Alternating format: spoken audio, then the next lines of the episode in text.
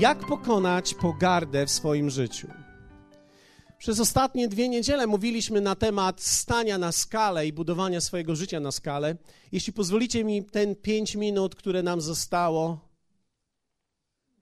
Nie ma ani amen, ani super. Jest zdziwienie. Okay. Te parę minut, które nam zostało, ponieważ niedziela jest pakietem, tak? Jest pakietem naszym, więc mamy wszystko w niedzielę. Pamiętajcie, w niedzielę trzeba zużyć cały pakiet. Trzeba być z nami tutaj na odliczaniu. To jest bardzo ekscytujący moment. Trzeba być wtedy, kiedy się rozgrzewa zespół. Tak? Trzeba być wtedy, kiedy jest ofiara. To jest bardzo ważne. Więc ci, którzy się spóźniają na uwielbienie, niech zawsze pamiętają, że mniej więcej 20 po jest ofiara, więc powinieneś być tutaj, co jest bardzo szczególnie istotne dla nas wszystkich. Oczywiście na słowie, jak również później mamy kawę i herbatę i wszystkie inne dżusy, które są z naturalnych lub mniej naturalnych rzeczy. I to jest wszystko pakietem naszym i musimy się pamiętać, że każda dobra niedziela kończy się albo jesteś zachęcony, albo załamany, ktoś się załama, albo ktoś się zachęcił, to jest dobrze wtedy. Więc z kimś posiedzisz, jesteś załamany, wyjdziesz do domu, masz o kogo się modlić. Jeśli wszedłeś do, do kościoła, jesteś zachęcony, to znaczy, że to był twój dzień. Więc trzeba trafiać, rozumiecie? Trzeba być często, żeby dobrze trafić. Jak przyjdzie człowiek raz, to może nie trafić, ale jak przyjdzie ze dwa, trzy razy, to trafi, bo tak non-stop załamany nie będziesz. Gwarantuję ci to. Super. Mówiliśmy o tym, że stajemy na skalę i w Starym Testamencie jest taki fragment, który mówi Bóg Oto miejsce przy mnie, stań na skalę. Mówiliśmy o tym, że aby stanąć na skalę, Bóg wyciąga nas z dołu zagłady i z grząskiego błota. Mówiliśmy o tym, że grząskie błoto powstaje w wyniku dreptania w miejscu. Tak? Więc to nie tylko, wystar- nie, nie tylko potrzebne jest, że deszcz pada, musi być dreptanie, więc wielu ludzi drepcze w miejscu, robią błoto i później ciężko jest skakać. Każdy, kto kiedyś to zrobił, wie, o czym mówię. Powiedzieliśmy o tym, że jednym z aspektów tak naprawdę tego błota to jest życie w pogardzie i to jest coś, co diabeł próbuje wprowadzić w nasze życie, bo powiedzieliśmy o tym, że pogarda nie pochodzi od Boga. Mówiliśmy o tym, że ludzie gardzą wieloma aspektami i że tak naprawdę o to diabłu chodzi, aby zniszczyć twoje życie. Dlatego, że Bóg niczym nie gardzi. Pogarda pochodzi z innego obszaru, obszaru grzechu i diabła który między innymi tak chce okraść ciebie. W Jana 10:10, kiedy ktoś z was ma w komputerze Biblię, kliknie sobie na słowo e, szukaj i klikniesz tam na słowo złodziej, to będziesz zdziwiony, że w Jana znajdziesz aż 4-5 tekstów, które mówią o złodzieju. Jezus mówił o tym wyraźnie, wprost. Złodziej przychodzi tylko po to, by kraść, zarzynać i wytracać. I mówi Jezus o sobie dalej: Ja przyszedłem, aby miały życie i obfitowały. To jest mowa oczywiście o owcach i o tym, że złodziejem tym jest diabeł. Diabeł jest złodziejem, ale rzadko kiedy kradnie w naszym życiu rzeczy bezpośrednio. Najczęściej jego filozofią jest umieścić coś co będzie w Twoim umyśle takim kretem, pewną myślą, która będzie drążyć w Tobie spustoszenie. Czasami przez lata możemy nawet nie rozpoznawać, że pewna myśl, z którą chodzimy, pochodzi od diabła.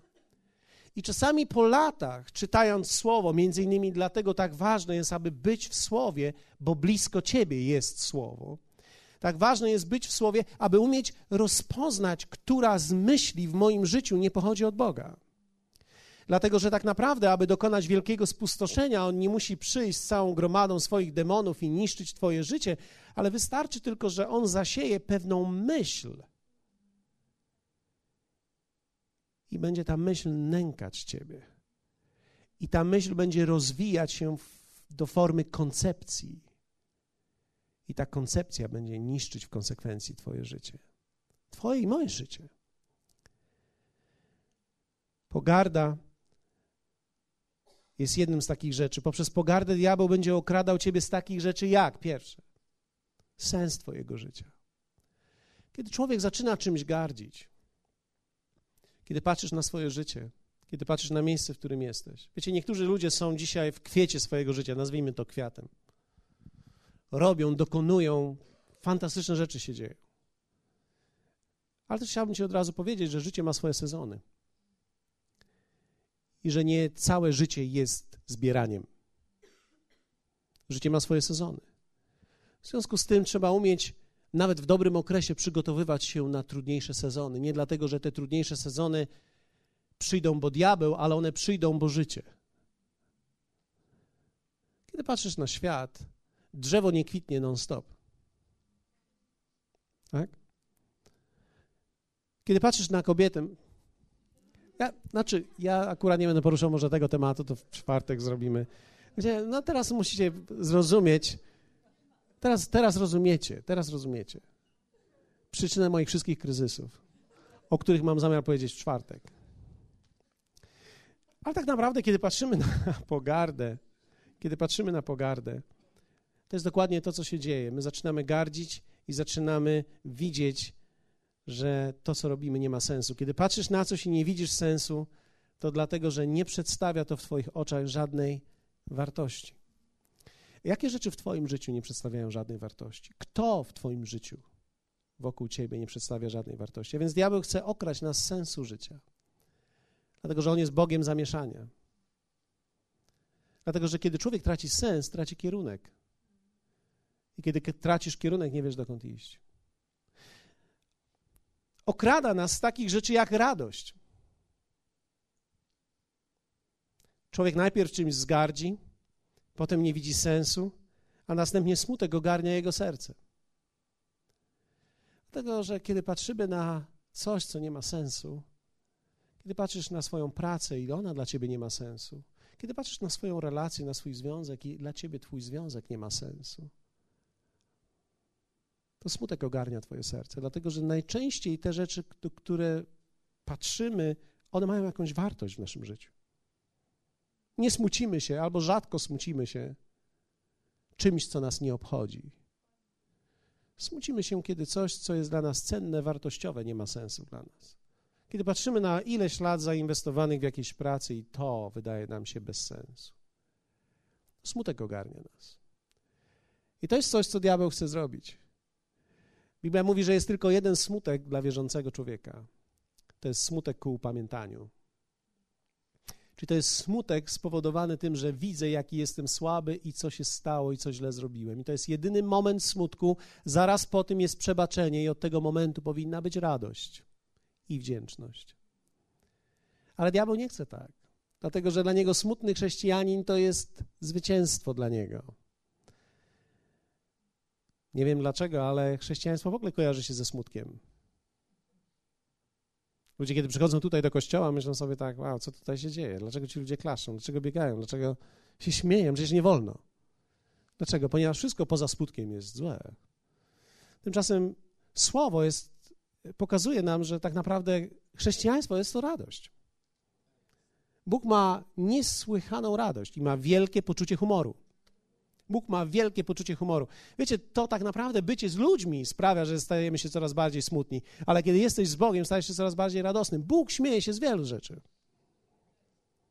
Bóg potrafi się śmiać.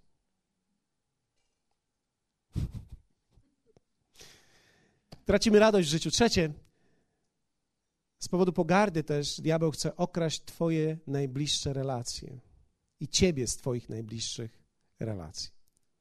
Człowiek, któremu jest ciężko z sobą, który nie widzi sensu tego, co się dzieje w jego życiu, uderza w tych, którzy są blisko. Zauważyliście, że tata, któremu się nie powodzi w pracy, wraca do domu, nie przełącza się na tryb domowy? Czasami chcielibyśmy przełączyć ludzi na wibrę. Prawda? Na jakiś tryb wibracyjny żeby nie było tego samego dźwięku. Czasami się mówi, gdy mama jest w domu niezadowolona, wszyscy będą niezadowoleni. tak jest, że kiedy są rzeczy, które nas frustrują, dotykają one najbliższych. Rzadko kiedy człowiek, bardzo rzadko, potrafi przełączyć się i w swoim niezadowoleniu w dalszym ciągu zachowywać się w stosunku do swoich relacji we właściwy sposób. Wielokrotnie i bardzo często jest tak, że kiedy człowiek ma frustrację w swoim życiu, uderza tą frustracją w najbliższych. I to jest coś, co diabeł chce zrobić. On chce okraść Twoje życie w najbliższych relacjach. I teraz Jezus mówi tak: Ja przyszedłem, aby moje owce miały życie i to życie obfite, a więc jest wyjście z tego. Jak pokonać pogardę i zatrzymać tą spiralę prowadzącą w dół? Myślę, że to jest sztuka. I myślę, że możesz to zrobić. Jak wielu z Was chciałoby to zrobić. Ja znalazłem wiele obszarów w moim życiu, w których mam pogardę. Do siebie, do różnych aspektów życia i musiałem z tego upamiętać się i musiałem z tego wyjść. I wołałem do Boga, mówiłem, Panie, ja dostrzegam te obszary i pomóż mi wyjść z nich. I myślę, że Bóg daje nam klucz wyjścia z tego obszaru pogardy. No dobrze, spójrzmy. 1 Koryntian 1, 23, 31 apostoł Paweł daje nam rozwiązanie. Albo jedno z rozwiązań, które znajdujemy w Słowie. Akurat to jest rozwiązanie, przez które Bóg przemówił do mnie, ale kiedy ty czytasz Słowo, Bóg może przemawiać do ciebie przez różne inne Słowo i przez inne fragmenty. Czytamy? My zwiastujemy Chrystusa ukrzyżowanego dla Żydów wprawdzie zgorszenia, dla pogan głupstwo. Natomiast dla powołanych i Żydów i Greków zwiastujemy Chrystusa, który jest mocą Bożą i mądrością Bożą. Bo głupstwo Boże jest mędrsze niż ludzie, a słabość Boża mocniejsza niż ludzie. Przypatrzcie się zatem sobie, bracia i siostry. Kim jesteście według powołania waszego? Że niewielu jest między wami mądrych według ciała, niewielu możnych, niewielu wysokiego rodu. Ale to, co u świata głupiego wybrał Bóg, aby zawstydzić mądrych, i to, co u świata słabego wybrał Bóg, aby zawstydzić to, co mocne, i to, co jest niskiego rodu u świata i co wzgardzone, wybrał Bóg. W ogóle to, co jest niczym, aby to, co jest czymś, unicestwić. Aby żaden człowiek nie chełpił się przed obliczem Bożym, ale wy dzięki niemu jesteście w Chrystusie Jezusie, który stał się dla nas mądrością od Boga i sprawiedliwością i poświęceniem i odkupieniem, aby jak napisano, kto się chlubi, w Panu się chlubił. Jak pokonać pogardę i zatrzymać spiralę prowadzącą w dół? Musisz uwierzyć w Jego słowo, ponieważ Bóg jest przyciągany do, po pierwsze, do tego, co nie ma sensu. Pamiętacie, Biblia zaczyna się od tego. Ziemia była chaosem, a Duch Boży unosił się nad powierzchnią. Bóg jest przyciągany do chaosu. To słowo, ale to, co u świata głupiego w greckim, to jest to, co u świata sensu nie ma. to wybiera Bóg. Więc kiedy patrzysz na coś w swoim życiu i to nie ma sensu dla ciebie, to wcale nie oznacza, że to ma sens. Ale to oznacza, że Bóg przyciągany jest do czegoś, co sensu nie ma. Ponieważ On kocha działać w miejscach, które nie mają sensu. Dlatego, że w momencie, kiedy coś nie ma sensu, On może ten sens uczynić. On nie nada koniecznie sensu czemuś, co nie ma sensu, ale możesz czegoś, co nie ma sensu, uczynić sens poprzez nadanie temu z nowego sensu. Super. Czyli jeśli ten fragment Twojego życia, bądź też pracy, bądź też tego, co się dzieje w Twoim domu, nie ma sensu,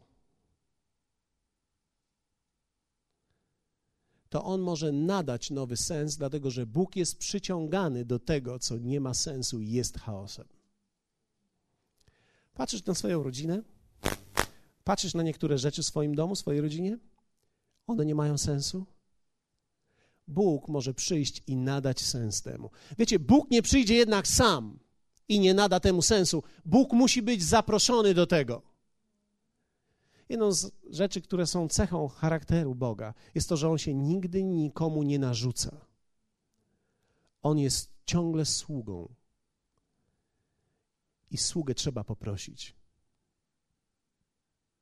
Zastanawiałeś się, dlaczego Boga ciągle trzeba prosić? Nie dlatego, że jest Bogiem, dlatego, że On zdecydował, że zawsze będzie sługą.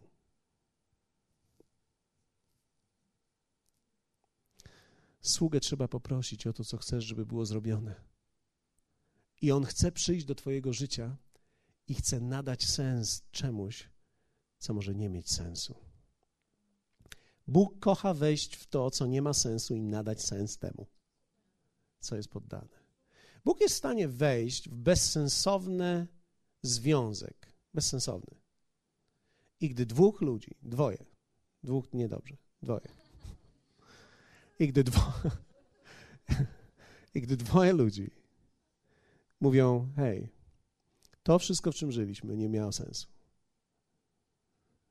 Chcemy, żeby miało sens. Poddajesz to Bogu i On nadaje temu sens. Nawet jest w stanie ten całkowity bałagan, który przeszli, użyć jeszcze jako świadectwo, aby innym pomóc. Więc Bóg jest w stanie wziąć nawet Twój bałagan, Twój chaos, Twoje porażki i przez Twoje porażki uczyć innych ludzi. I On tej porażce nada sens zupełnie nowy. Ta porażka nie miała sensu dla ciebie, ale w tym momencie, kiedy Bóg przychodzi, nadaje sens temu i to ma sens dla innych ludzi. Niektórzy mówią, dobrze, że ja miałem nieszczęście, bo przez to mogę powiedzieć innym ludziom, jak uniknąć nieszczęścia. Widzisz, źle, że miałeś nieszczęście. To nigdy nie będzie dobre. Dobro jednak jest czymś, co Bóg daje, kiedy ty to Jemu poddajesz. Więc Bóg nie odchodzi z naszego życia, kiedy coś nie ma sensu. Bóg jest przyciągany do rzeczy, które nie mają sensu. Człowiek, kiedy widzi, że coś jest bez sensu, pierwsza jego cielesna reakcja to jest pogarda względem tego. Zaczynam tym gardzić. Co to jest? Moje życie? Tak ono wygląda? Moja relacja, moje małżeństwo? To wszystko jest bez sensu. Tak, może dzisiaj jest bez sensu, ale jeśli poddasz to Bogu, On jest w stanie nadać temu sens. Ja zrobiłem parę rzeczy bez sensu w swoim życiu. Poszedłem na studia matematyczne. Pięć lat ciężkiej orki. Hmm. O, panie. Mój umysł i matematyka to są dwie różne kwestie. Oczywiście, że to było bez sensu. Ale wiecie, w tym samym czasie, ponieważ były to studia pedagogiczne, miałem okazję uczyć się pedagogii, sposobów mówienia, utrzymania uwagi, właściwego wpływu. Plus jeszcze parę, parę innych rzeczy związanych z matematyką, które pomagają mi dzisiaj w płaceniu rachunków. Chociaż moje rachunki wyglądają bardziej jak całki.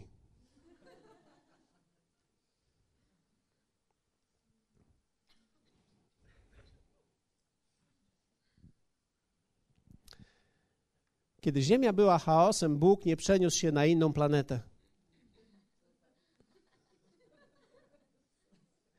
Kiedy Ziemia była chaosem, nie jest powiedziane, Bóg spojrzał na chaos i pomyślał sobie, e, e, to nie ta planeta. Ale Biblia mówi, że on wtedy przemówił. I kiedy on przemawia, tworzy nowy porządek. Więc Bóg nadaje sens czemuś, co nie ma sensu, poprzez słowo, które daje i nową nadzieję, którą przynosi. Dalej. To, co u świata słabego wybrał Bóg. W greckim to słowo akurat mówi to, co jest bezsilne. Bezsilne, zwróćcie uwagę, to jest bardzo ciekawe. Bezsilne to jest coś, co miało siłę, już jej nie ma. Jeśli coś jest zupełnie słabe, zawsze było słabe. Ale coś, co miało pewną siłę i straciło siłę, jest bezsilne. Czy człowiek, czy ktoś z Was kiedyś czuł się bezsilny wobec jakiejś sytuacji? Ja się czułem dzisiaj bezsilny, kiedy stanąłem na bieżni. Wczoraj czułem się fantastycznie. Ale dzisiaj rano stanąłem na tej bieżni, spojrzałem na nią. Człowiek, który biegał przede mną, przebiegł jak potężny wiatr. Pomyślałem sobie, nie mam szans. Czułem się bezsilny, żeby go złapać. Zacząłem biec szybciej niż moje normalne tempo. I patrzyłem, jak on oddala się. I pomyślałem sobie, gazu, Józek, gazu.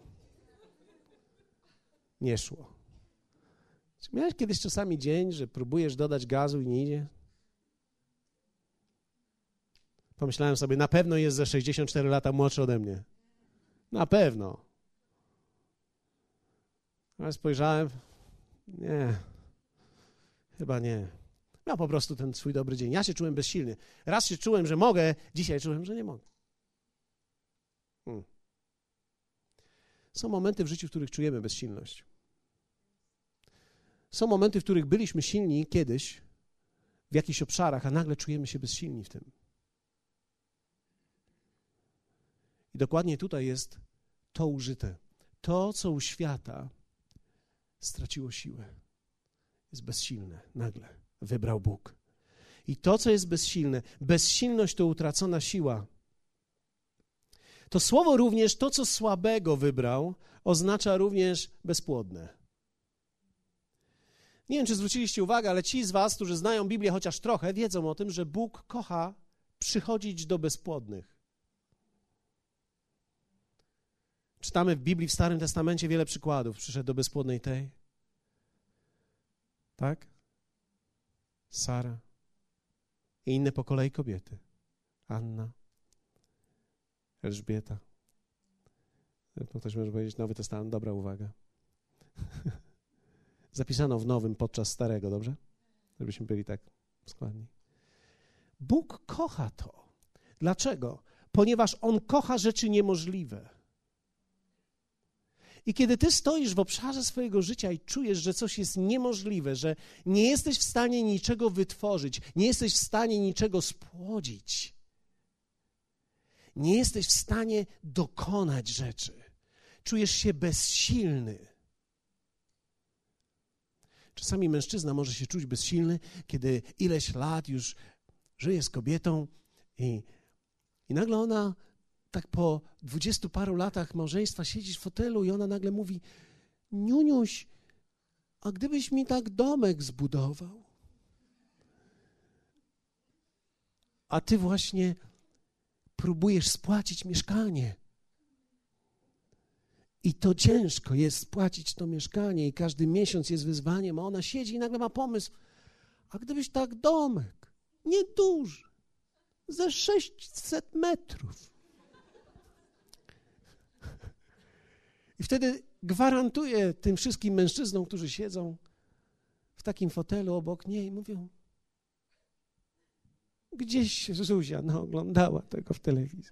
Albo zaczynamy zadawać sobie różnego rodzaju pytania, i, i wtedy ty zaczynasz mówić: To może ja zrobię herbatę.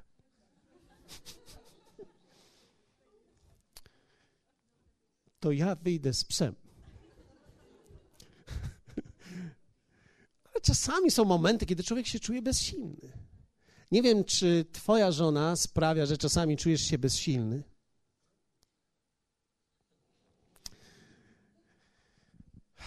Hallelujah.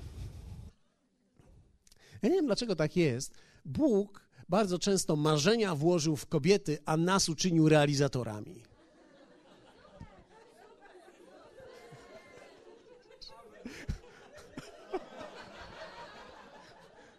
Jestem w zamieszaniu, mam chaos. Potrzebuję pomocy. Cokolwiek jest nieproduktywne. Czy myślałaś kiedyś o swoim życiu, że jest mało produktywne? Ja nie mówię o ilości dzieci, bo to jest akurat, wiecie, nie, to nie dla każdego jest wyzwanie. A cokolwiek jest nieproduktywne. Czasami patrzysz na człowieka i człowiek może patrzeć na swoje życie. Masz już 63 lata i myślisz sobie, całe życie pracowałem tak i teraz nagle coś bym dokonał, ale, ale co można dokonać, kiedy człowiek mentalnie jest jeszcze tam, fizycznie jest już tu. Wdusza się kolibie pomiędzy tymi sezonami. Zauważyliście, że kiedy facet ma 60 lat, to jest czasami dwudziestolatkiem, czasami osiemdziesięciolatkiem. A jest właśnie to, że mu się dusza nie ustabilizowała. On próbuje cały czas wybrać pomiędzy jednym sezonem a drugim sezonem. Myśli, w ogóle nie jestem stary, albo czasami czuje, całkiem jestem stary. Więc są dokładnie takie rzeczy. Człowiek czuje nieproduktywność i Bóg jest przyciągany do tego w jakiś niesłychany sposób. Bóg kocha bezpłodność i nieproduktywność, ponieważ On może nadać temu zupełnie nowy ciąg. Człowiek, kiedy widzi nieproduktywność, myśli sobie, e, wiecie, kiedy, kiedy facet patrzy na chłopaka swojej córki, rzadko kiedy patrzy na jego fryzurę i mówi, hej, no ten fryz jest fajny, fajny jest ten chłopak, fajny jest. Za, najczęściej sprawdza, co on robi. Tak jest? Co on potrafi? No oczywiście, jeśli jest takim ojcem jak ja, to już w ogóle jest źle, bo wtedy musi wskrzeszać zmarłych, mówić językami, być w tym samym czasie w dwóch różnych miejscach jak Filip, robić generalnie więcej niż ja sam mogę.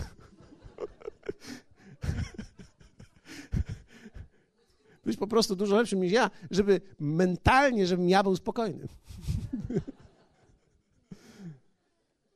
tak nie jest? Rzadko kiedy ja patrzę i mówię tak, ale ma klatę.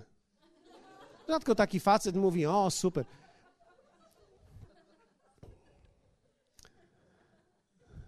Nie będę już dalej ciągnął tego tematu, bo niektórzy się zgrzeją tutaj i, i tak dalej, bo poszedł teraz w stronę mojego syna, ale ponieważ jest dzisiaj przy kamerze, to niech tam stoi. Bo zacznie ręka drżeć, wyjdę źle. Dobrze to, co słabe. I teraz dalej jest powiedziane, że to, co jest niczym wybrał. To mi się też podoba ten tekst. Dlatego, że w greckim to jest słowo to, co jest usunięte na bok. A więc są ludzie, nawet wśród nas na pewno, którzy czuli się w swoim życiu odsunięci na bok. Kiedy patrzymy na życie Dawida, on też był synem odsuniętym na bok. Spójrzcie, że w momencie, kiedy przyszedł prorok, aby namaścić Dawida na króla, jego własny ojciec nigdy go nie przedstawił jako syna. Prorok musiał się dopytywać i mówić: albo ja się pomyliłem, albo ty masz więcej synów. A tak, ja tak, jest, da, zaraz, zapomniałem. Dawid, Dawid jest, zawołajcie Dawida. Wiecie, my mówimy, posłuchajcie, kiedy to jest trochę tak jak trafić w totolotkę. Ja nie wiem, ja nigdy nie wygrałem i nie gram, ale tak sobie wyobrażam, że kiedy masz te losy i którykolwiek z nich może wygrać, to byś chyba wszystkie przyniósł, prawda? No tak czy nie? Jak przychodzi do ciebie loteria i mówi tak, któryś z twoich synów wygrał milion dolarów, to ty byś nawet tych synów nazwał synami, którzy synami nie są byś ci się przypomnieli wszyscy synowie, którzy, których może gdzieś masz. Przypomnie... Przypomnieliby ci się synowie. Ale jemu się nie przypomniało, tylko przyprowadził tych. I w końcu, a tak, jest jeden, Dawid. Inaczej mówiąc, Dawid całe swoje życie chodził jako ten usunięty. Szli wszyscy na wojnę, on został.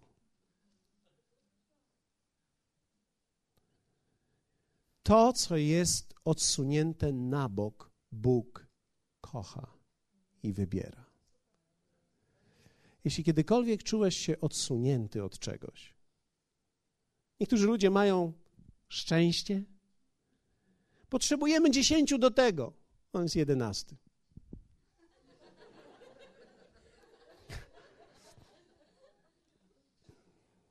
Przyjmujemy trzech chętnych do zespołu. On jest czwarty.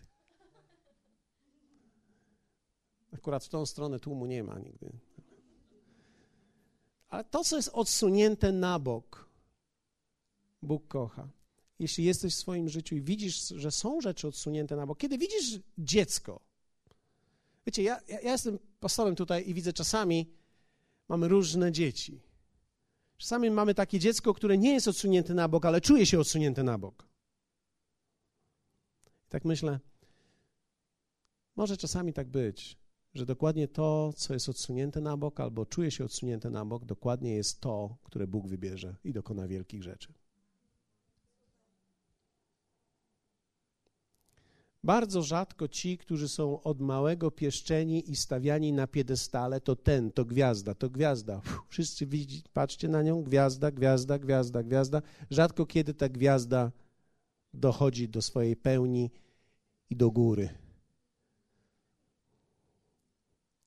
Najczęściej tą, tą gwiazdę to, to dmucha mamusia. Mamy takich znajomych daleko, daleko, gdzieś 6 tysięcy kilometrów stąd, żeby nie było wiadomo, kto to jest. Gdzie ta starsza kobiecina mówi o swoim synu: Mój synuś to normalnie umie wszystko. Wszystko umie ten mój synuś. Jest chłop jak ta lala, wszystko umie. Czego się nie chwyci, wszystko robi. Wiecie, no, nic tak nieobiektywnie nie ocenia swojego dziecka, jak jego własna matka. Ponieważ to nie jest tylko moja ocena, ale wielu, wielu, wielu innych ludzi. Że kiedy patrzymy, czego ten synuś dokonał, to nie możemy znaleźć ani jednej rzeczy, na której by się on znał. nie możemy znaleźć ani jednej rzeczy, na której się on zna. nie możemy. To jest bardzo ciekawe, wiecie. E, dlatego też e, moja mama czasami mówi, e, ale dzisiaj naprawdę dobrze głosiłeś. Ja zawsze cały, ponieważ ona nie ma pojęcia, kiedy ja dobrze głoszę. Rozumiecie mnie, tak? Dla mojej mamy ja zawsze dobrze głoszę. Dzisiaj nie mam obiadu, bo dzisiaj, wiecie, ja mieszkam u mamusi. Mówiłem nam, że mieszkam u mamusi.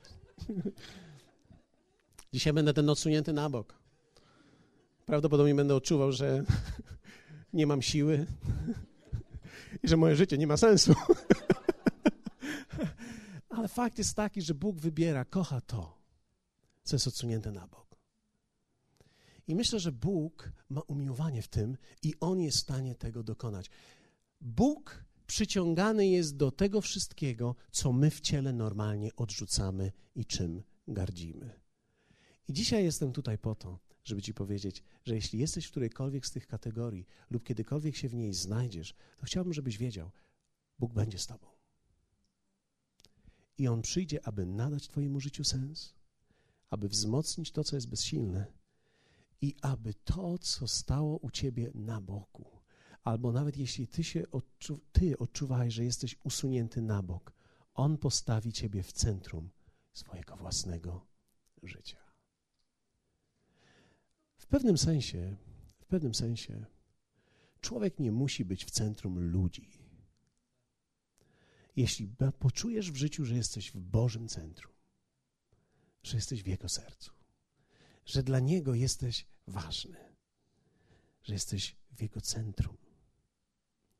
On mówi o Tobie w swoim słowie, że jesteś i On chroni Ciebie jak źrenice swojego własnego oka. Jesteś tak ważny dla Niego. Tak można wyjść w swoim życiu z pogardy, po prostu w to uwierzyć, co ja teraz powiedziałem. Apostoł Paweł na koniec swojego życia, ale to jest tak cenne, że nie możemy tego przeczytać na siedząco. Postańmy i posłuchajmy tego na stojąco. Apostoł Paweł w swoim życiu w pewnym momencie, kiedy mógł, kiedy ktoś z Was zna teksty apostoła Pawła, to wie o tym, że on bardzo często mówił o sobie w sposób bardzo realistyczny. On opowiadał o sobie i mówił: Jestem poronionym płodem. Niezbyt eleganckie wyrażenie dzisiaj. Ale też mówił o sobie, że wszystko cokolwiek było mi zyskiem, uznaje za szkodę. Czyli wszystko to, co było w jego oczach wartością, jego wykształcenie, przypomnę, był jednym z najbardziej wykształconych ludzi w ówczesnym czasie. Jego wykształcenie, jego pozycja, którą w tamtym czasie już piastował jako jeden z głównych faryzeuszy. On to wszystko uznał za rzeczy zbędne i za śmieci w swoim życiu. I powiedział na koniec takie słowa: Ale z łaski Boga jestem tym, czym jestem. Wiecie, to jest wielka odwaga, aby być sobą. Bardzo niewielu ludzi dojrzewa do takiego miejsca, aby być sobą. Czasami widzę, i to jest smutny obraz, kiedy ludzie grają według stanowisk, które piastują. Hello, jestem Miriam, właścicielka firmy Szafa. Albo hurtowni z Ciucholandii, albo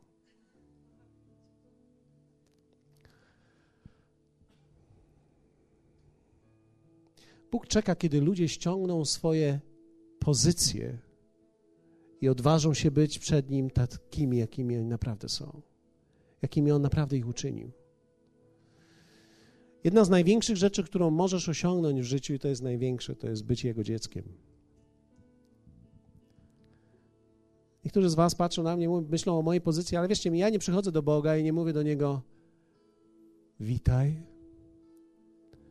to ja, pastor Paweł.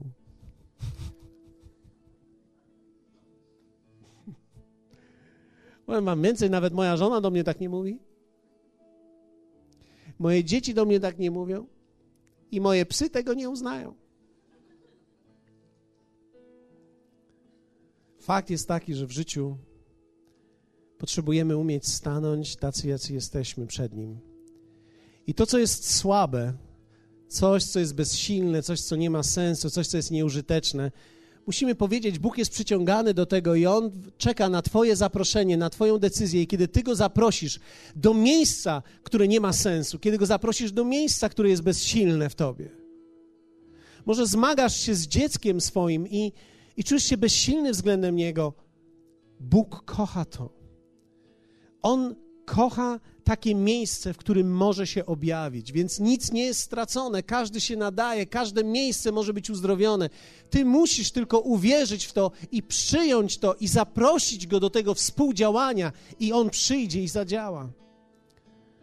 On przyjdzie do miejsca, którym coś jest odstawione na bok, kiedy ty odczuwałeś, że twoje życie może się już skończyło, może już jesteś odsunięty na tak zwany tor boczny. Nie, on chce widzieć Ciebie w centrum swojego życia i chce przyciągnąć Ciebie.